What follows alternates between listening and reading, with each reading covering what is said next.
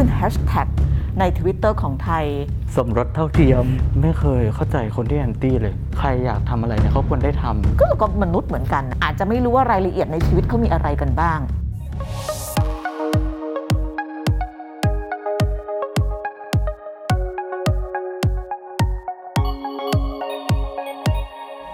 สวัสดีครับสวัสดีค่ะ ขอต้อนรับเข้าสู่ตัวต่อตัวกับกรุณาบัวคำศรีอยู่กับผมตัวลิตเติ้ลและตัวพี่นาครับ สวัสดีค่ะลิตเติ้ลสวัสดีครับท่านพี่นาผู้ชมทุกท่านเจอกันทุกวันเสาร์เหมือนเดิมเนาะค่ะ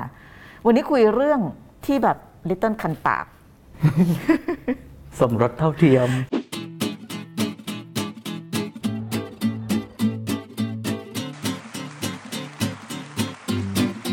ขึ้นแฮชแท็กใน Twitter ของไทยเมื่อสักสองอาทิตย์ที่แล้ว ใช่ เดี๋ยวพี่นาขออนุญาตอ่านข่าวสรุปให้ฟังสั้น ๆ ก่อนสำหรับคนที่ไม่ได้ตามข่าว ได้เชื่อว่าทุกคนตามข่าวเอางี้สรุปให้ฟัง คือกระแสแฮชแท็กสมรสเท่าเทียมเนี่ยเกิดขึ้นหลังจากเมื่อวันที่ 17 พฤศจิกายนที่ผ่านมาเนี่ยปรากฏว่าสารรัฐธรรมนูญ ได้วินิจฉัยที่มาของคดี ที่มีคู่รักซึ่งเป็นเพศหญิงคู่หนึ่งเนี่ยไปร้องต่อศาลจริง ๆ แล้วเนี่ยเขาจะจดทะเบียนสมรส แต่ว่าถูก นายทะเบียนปฏิเสธ ไม่ให้จด เพราะว่าอะไรพี่นาผู้หญิงกับผู้หญิงแต่งงานกันไม่ได้ มันขัดต่อกฎหมายกฎหมาย เพราะในกฎหมายเขียนว่าต้องเป็นผู้หญิงกับผู้ชายอ่าถึงจะเป็นคู่สมรสได้ ถูกต้อง เขาก็เลยไปร้องศาลรัฐธรรมนูญ ว่าไอ้กฎหมายที่ว่าเนี่ยมันขัดกับรัฐธรรมนูญหรือเปล่าอ่าให้ศาลรัฐธรรมนูญตีความ เพราะว่า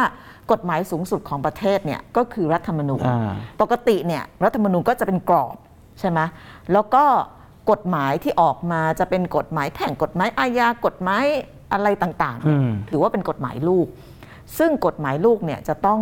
ไปในทางเดียวกันกับกรอบกฎหมายใหญ่ก็คือรัฐธรรมนูญอืมทีนี้เนี่ยรัฐธรรมนูญเขาเขียนว่าทุกคนมีสิทธิเสรีภาพเท่าเทียมกันใช่ปะกว้างๆอะ่ะใช่แต่พอไปถึงกฎหมายลูกเนี่ยทำไมบางคนแต่งงานได้ทำไมมันบงคถึงไม่เท่าเทียมแต่งไม่ได้เออเพราะฉันเป็นผู้หญิงฉันก็เป็นมนุษย์เหมือนกันเออทำไมฉันจะแต่งกับผู้หญิงไม่ได้อะไรเงี้ยใช่ เขาก็บอกว่าเออในกฎหมายลูกเนี่ยทำไมไม่เขียนว่า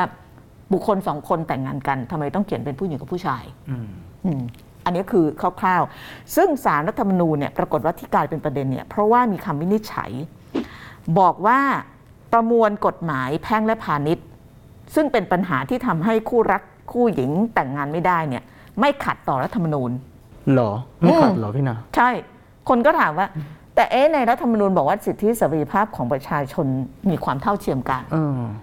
แล้วถ้ามันเท่าเทียมกันแล้วทำไมเราทำผู้หญิงสองคนถึงทำเหมือนผู้หญิงกับผู้ชายไม่ได้เออแต่เขาก็ตัดสินไปแล้วว่าไม่ขัดใช่ไหมคือท่านวินิจฉัยอ่าเออสารรัฐธรรมนูญวินิจฉัยว่า ประมวลกฎหมายแพ่งและพาณิชย์มาตรา 1448 ไม่ขัดกับรัฐธรรมนูญ มาตราเนี้ยรับรองการสมรสเฉพาะชายและหญิงเท่านั้น ก็เลยกลายเป็นประเด็นถกเถียงกันว่า เอ๊ะ ตกลงมันเท่าเทียมหรือเปล่า มันก็เลยเป็นที่มาของแฮชแท็กสมรสเท่าเทียม แต่วันนี้เราจะไม่พูดถึงเรื่องของเออคำวินิจฉัยของสารรัฐธรรมนูญ แต่เราจะพูดถึงความเห็นเราอืมสองคน ไม่เกี่ยวกับเรื่องคำวินิจฉัย เราวันนี้เราจะคุยกัน เพราะว่าก็ชวนลิตเติ้ลคุยบอกเออคุยเรื่องนี้ไหมเพราะว่าลิตเติ้ลก็น่าจะมีความเห็นเรื่องนี้เยอะ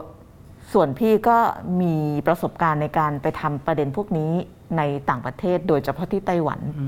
ซึ่งเป็นประเทศแรกพูดประเทศไม่ได้โดตนบปากจีนโกรธหรือเออ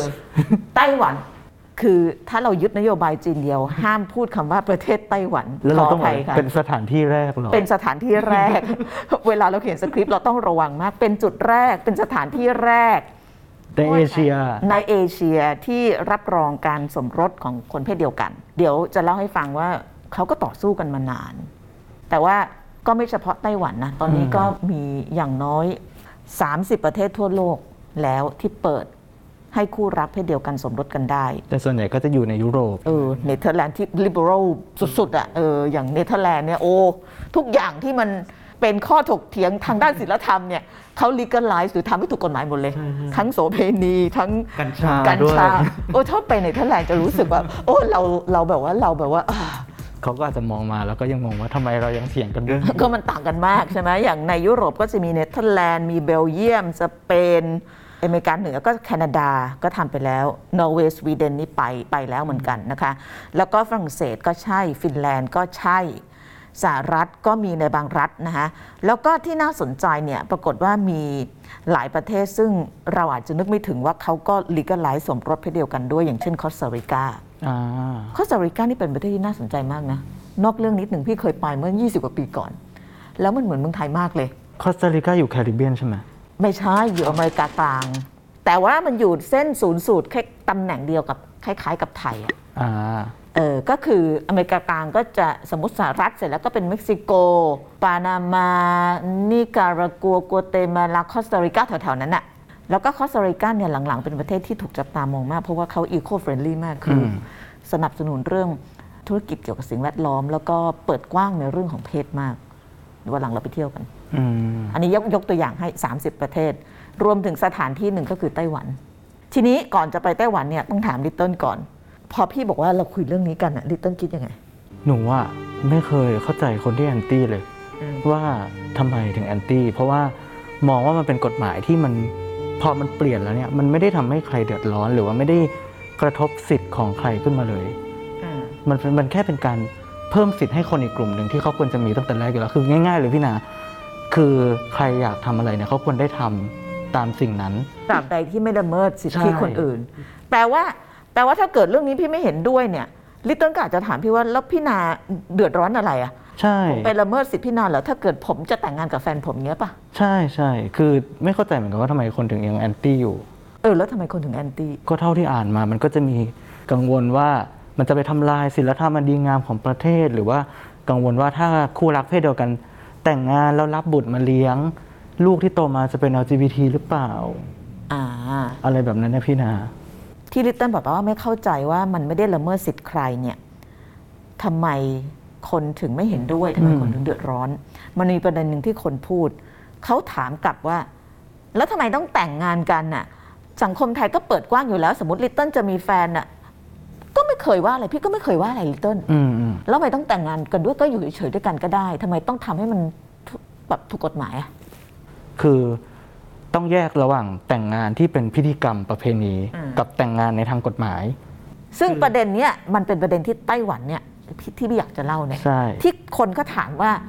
สังคมไทยก็ไม่ได้เดือดร้อนอะไรกับชายจะอยู่กับชายหญิงจะอยู่กับหญิง ไม่เคยเป็นประเทศที่เปิดกว้างมากที่สุดในเอเชียด้วยมั้งหรือจะแต่งงานแบบจัดงานก็เลี้ยงได้เลี้ยงทั้งหมู่บ้านก็แต่งไม่เห็นไปต้องไม่เห็นต้องจดทะเบียนเลยทำไมต้องจดทะเบียนเออเพราะว่ามันมี มันมีเรื่องของสิทธิประโยชน์ แล้วก็สิทธิในทางกฎหมาย อย่างเช่นเรื่องเงินนะพี่นาสมมุติว่าแบบถ้าเรามีมรดกมีทรัพย์สินอย่างเงี้ยบางทีเนี่ยเขาก็อาจจะถ้าเขาเสียชีวิตไปเขาอาจจะอยากมอบต่อให้คู่รัก แต่ว่าถ้าเขาแต่งงานกันไม่ได้เขาก็มอบให้ไม่ได้ หรือสิทธิ์ในการดูแลรักษาพยาบาล อย่างเช่น สมมุติคู่รักเราเกิดโคม่าแล้วหมอต้องแบบต้องเซ็นว่าจะผ่าตัดด่วน แล้วเขาแล้วสมมุติว่า พ่อแม่เขาตายหมดแล้วเขาไม่มีญาติพี่น้องที่ไหน เหลือแค่เราที่เป็นคู่รักกับเขา แต่ว่าเราเซ็นไม่ได้ถ้าเราไม่ได้แต่งงาน รวมไปถึงแบบสิทธิ์เล็กๆน้อยๆเช่นแบบสวัสดิการของค่าราชการ ค่ารักษาพยาบาลค่าเรียนอะไรอย่างเงี้ยแปลว่าการทำให้ถูกกฎหมาย ก็คือสามารถจดทะเบียนสมรสกันได้ แบบแบบแบบเป็นเป็นคู่สามีภรรยาเนี่ยมันคนละส่วนกับเรื่องของการได้อยู่ด้วยกัน ใช่ใช่อยู่ด้วยกันมันได้อยู่อยู่แล้ว แต่ว่า ทั้งหมดที่พูดมาเนี่ยคือ ผู้ชายผู้หญิงที่เขาแต่งงานกันเนี่ยเขามีแบบนั้น แต่ว่าคนในกลุ่มหนึ่งเนี่ยไม่มี ซึ่งพี่ว่าคนที่ไม่เห็นด้วยหรือคนที่แสดงอาการเขาเรียกว่า หัวร้อน หัวร้อนเนี่ยอาจจะไม่ได้พิจารณาถึงประเด็นนี้สักเท่าไหร่ เพราะว่าคนส่วนใหญ่ก็จะมองว่าเอาอย่างที่พี่บอกเนี่ยก็ก็ก็เห็นอยู่ด้วยกันมาสิบยี่สิบปี แล้วทำไมอยู่ๆอยากจะเดินไปจดทะเบียนกันไม่เห็นต้องจดเลยเออก็อยู่ด้วยกันไปสิอะไรเงี้มัยนต่างกันยังไงมันต่างกันยังไง ซึ่งจริง ๆ เรื่องนี้มันเป็นที่มาของการออกกฎหมายในไต้หวัน ซึ่งเป็นที่แรก ที่แรกในเอเชียที่ให้เพศเดียวกันสมรสกันได้ ตอนที่ไปทำเรื่องนี้นะลิตเติ้ลก็ไปสัมภาษณ์คนเยอะเออ คนหนึ่งก็คือเจก็เป็นหัวหอกในการรณรงค์ผลักดันกฎหมายนี้จนสำเร็จ แล้วเขาเล่าให้พี่ฟังว่าก็ที่ไต้หวันก็ต่อสู้กันมานาน แต่ว่าที่เป็นหัวเลี้ยวหัวต่อของการต่อสู้สมรสเพศเดียวกันในไต้หวันเนี่ยเกิดขึ้นหลังจากมีกรณีนี้ มันมีคู่รักคู่หนึ่งเป็นคู่เกย์แฟนเป็นคนไต้หวัน แล้วก็อีกคนหนึ่งเป็นเป็นฝรั่งเศส เป็นศาสตราจารย์เลยนะ ปรากฏว่าคนไต้หวันเนี่ยซึ่งเป็นเป็นแฟนเนี่ยเป็นมะเร็ง แล้วก็ไม่สามารถที่จะเหมือนกับตัดสินใจเรื่องของการรักษาพยาบาลอะไรได้แล้ว แล้วตอนนั้นเนี่ยยังไม่มีกฎหมายรับรองการแต่งงานของเพศเดียวกัน ปรากฏว่าเขาก็ไม่สามารถเซ็นเอกสารทางการแพทย์อะไรให้กับคู่ชีวิต ต้องเรียกเป็นคู่ชีวิตเลยเพราะเขาอยู่ด้วยกันมานานใช่ไหมทำอะไรไม่ได้เลยจนกระทั่ง เรื่องเกิดขึ้นเมื่อปี 2016 แล้วก็คนฝรั่งเศสคนนี้ก็เครียดมาก กระโดดตึกฆ่าตัวตายโอ้เพราะว่าเขาเขาฟ r สเ r ร t อะคือเขาอึดอัดคับข้องใจที่เขาไม่ได้อยู่ในสถานะที่จะช่วยเหลือคู่ชีวิตเขาได้เลย เราเราไม่เรียกเป็นแฟนนะนะเราเรียกเป็นคู่ชีวิตเขาอยู่กันมา 20-30 ปี เพราะเพราะงั้นเขาก็ตัดสินใจกระโดดตึกฆ่าตัวตาย สิ่งที่มันเกิดขึ้นก็คือ ความยุ่งยากทางกฎหมาย เพราะว่าคนที่อยู่ก็ไม่มีสิทธิ์ในเรื่องของทรัพย์สมบัติที่หามาด้วยกันอืม30กว่าปีที่อยู่ด้วยกันมีสมบัติครอบครองร่วมกัน แล้วก็ไม่สามารถที่จะจัดการอะไรได้ เขาบอกเคสนั้นเนี่ยกลายเป็นแรงขับเคลื่อนครั้งใหญ่ ที่ทำให้สังคมไต้หวันเนี่ยหันมาคิดเรื่องนี้แบบจริงจัง แล้วก็พอดีช่วงนั้นเนี่ยประธานาธิบดีหญิงไช่อิงหวนก็เอ่อชนะเลือกตั้งด้วย แล้วก็มีแนวคิดเรื่องแบบก้าวหน้าก็เลยสัญญาว่าจะผลักดันกฎหมายนี้แล้วก็สำเร็จ เห็นไหมอันนี้มันคือแบบมันอาจจะเป็นรายละเอียดที่สมมติคนที่ไม่ได้รู้ คือถ้าเกิดเราเดินมาเราเห็นแค่ผู้ชายผู้ชาย ผู้หญิงผู้หญิงเดินมาก็อาจจะไม่รู้ว่ารายละเอียดในชีวิตเขามีอะไรกันบ้าง ใช่ พี่คิดว่าคนที่ต่อต้านหรือคนไม่เห็นด้วยส่วนหนึ่งอาจจะเป็นเพราะคิดไม่ถึง เพราะตอนพี่ไปทำข่าวไต้หวันนะพี่ก็ไม่เก็ตประเด็นนี้ จนกระทั่ง เขาอธิบายให้ฟังอืมว่าเนี่ยความสำคัญของมันไม่ได้อยู่ที่ว่า คือเราได้อยู่ด้วยกันอยู่แล้วละเพียงแต่ว่าความยุ่งยากทางด้านกฎหมายมันเกิดขึ้นเยอะมาก ถ้าคุณไม่สามารถเป็นคู่สมรสที่ถูกต้องตามกฎหมายได้แปลว่าทุกวันนี้คู่รักเพศเดียวกันที่ไต้หวันก็สามารถจดทะเบียนสมรสได้ใช่สมมติพี่อยู่ไต้หวันที่มีภรรยาเป็นผู้หญิง จดทะเบียนสมรสแต่งงานกัน ภรรยาพี่เสียชีวิต พี่ก็มีสิทธิตามกฎหมายในการที่จะจัดการทุกอย่าง ตามกฎหมาย อ่า เหมือนแต่ก่อนถ้าเกิดไม่มีกฎหมายเนี่ย พี่ทำอะไรไม่ได้ ทรัพย์สมบัติที่หามาด้วยกันก็ก็ก็ต้องตกเป็นของเออเขาเรียกว่าสายตรงกว่าอย่างเช่น หลานญาติแม่ญาติอะไรอย่างเงี้ยอ่า ใช่ไหมเพราะฉะนั้นมันก็แต่ว่าเขาบอกว่าสิ่งที่มันเป็นประเด็นสะเทือนอารมณ์มากที่สุดเนี่ยคือเรื่องเวลาเกิดอะไรขึ้นมาเนี่ยเจ็บไข้ได้ป่วยเนี่ยอย่างกรณีของศาสตราจารย์ชาวฝรั่งเศสเนี่ย เขาคงสิ้นหวังมากเขาที่ทำอะไรไม่ได้ ไม่สามารถช่วยคนรักได้เลกระโดดอยอกระโดดตึกตาย แล้วหนูอยากรู้ว่าเขาต่อสู้ยังไงพี่นาถึงได้ผ่านให้กฎหมายนี้มันเกิดขึ้นมาได้ คือไต้หวันเนี่ยเขาคือเขาก็พยายามผลักดันมานานแล้วล่ะคล้ายๆ กับบ้านเรา แล้วก็เกิดอืมแต่ว่าต้องยอมรับว่าไต้หวันเป็นสถานที่ ที่มันจะที่พลังเปล่ามาเรื่อยที่มีความ liberal เสรีนิยมพอสมควรโดยเฉพาะในกลุ่มคนรุ่นใหม่ คนที่ผลักดันเยอะๆเนี่ยคือคือคนรุ่นใหม่ แล้วไม่เฉพาะชายชายแต่ว่าหญิงหญิงด้วยตอนที่พี่ทำเนี่ยกลุ่มที่เป็นหญิงรักหญิงเนี่ยก็ก็แข็งแรงมากเข้มแข็งมาก คนรุ่นใหม่เนี่ยเขารู้สึกว่าแบบมันไม่ได้เป็นเรื่องของหญิงและชาย มันเป็นเรื่องของมนุษย์อะเป็นเรื่องของความเท่าเทียมกันแล้วมันเกิดขึ้นส่วนหนึ่งเพราะว่าพี่ว่าไต้หวันเนี่ยเขามีบรรยากาศที่เป็นประชาธิปไตย มันก็เลยเปิดโอกาสให้มีการถกเถียง เปิดโอกาสให้คนเนี่ยได้ได้แบบไม่ได้คิดเฉพาะแบบในหัวตัวเอง ฟังคนอื่น ดูโลก ประเทศอื่นเขาว่ายังไงที่ที่แบบเขายึดในเรื่องของคุณค่าของ ความเป็นมนุษย์ในโลกสมัยใหม่ ที่มันไม่ต้องจำกัดว่าจะต้องเป็นผู้ชายผู้หญิงมันคือมนุษย์เท่ากันเนี่ยเพราะฉะนั้นพี่ว่าส่วนหนึ่งที่ทำให้ไต้หวันเขาไปได้ก่อนเนี่ยก็คือบรรยากาศที่มันเปิดกว้างในเรื่องของการถกเถียงและการเป็นประชาธิปไตย แล้วรัฐบาลหรือนักการเมืองก็ต้องฟัง ใช่กำลังจะพูดเลยว่า ต่อให้ต่อให้สังคมพูดดังแค่ไหนอะสุดท้ายพอมันไปถึงสภา ใช่มันก็คือถ้าเขาไม่พอเปลี่ยนมันก็ไม่เปลี่ยน ที่นี่มันคือคำประชาธิปไตยหรือการฟังประชาชนมันคือคำตอบ สมมุติว่ามันเกิดขึ้นในในประเทศที่แบบเออเลือกตั้งไปเท่าไหร่ก็ได้ก็เข้าสภาฉันไม่เห็นต้องสนใจเลย เพราะว่าเลือกมาเธอก็ไม่ได้ตัดสินใจเลือกฉันอยู่แล้วใช่ไหม คนจะประท้วงไปก็เออ ไม่สนใจ เพราะฉะนั้นพอสภาหรือว่าสสหรือรัฐบาลที่มาจากการเลือกตั้งแล้วเขารู้ว่าถ้าเกิดคราวหน้าเขาไม่ทำตามสัญญาเนี่ยนะเขาไม่ได้รับเลือกเนี่ยไอ้เสียงพวกเนี้ย มันก็จะเข้าไปสู่อย่างน้อยก็เป็นการถกเถียงในสภาว่าจะเอาหรือไม่เอาอืมซึ่งมันก็เร็วนะพี่นาถ้าดูจากปี 2016 ใช่ มาปัจจุบันก็ไม่กี่ปีเองนะ เร็วเร็วแล้วก็ตอนที่กฎหมายผ่าน โอ้โหคนออกมาดีใจแบบ